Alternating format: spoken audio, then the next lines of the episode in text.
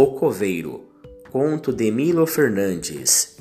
Ele foi cavando, cavando, pois sua profissão, coveiro, era cavar.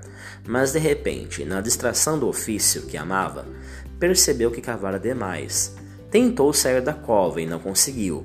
Levantou o olhar para cima e viu que sozinho não conseguiria sair. Gritou. Ninguém atendeu. Gritou mais forte. Ninguém veio.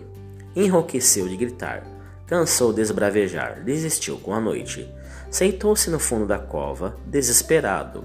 A noite chegou, subiu, fez-se o silêncio das horas tardias. Bateu frio na madrugada e, na noite escura, não se ouviu um som humano, embora o cemitério estivesse cheio de pipilos e cochares naturais dos matos. Só pouco depois da meia-noite é que vieram os passos.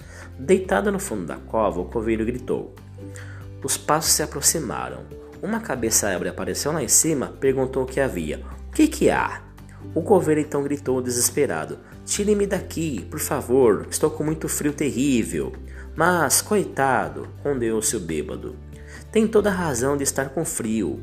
Alguém tirou a terra de cima de você, meu pobre mortinho.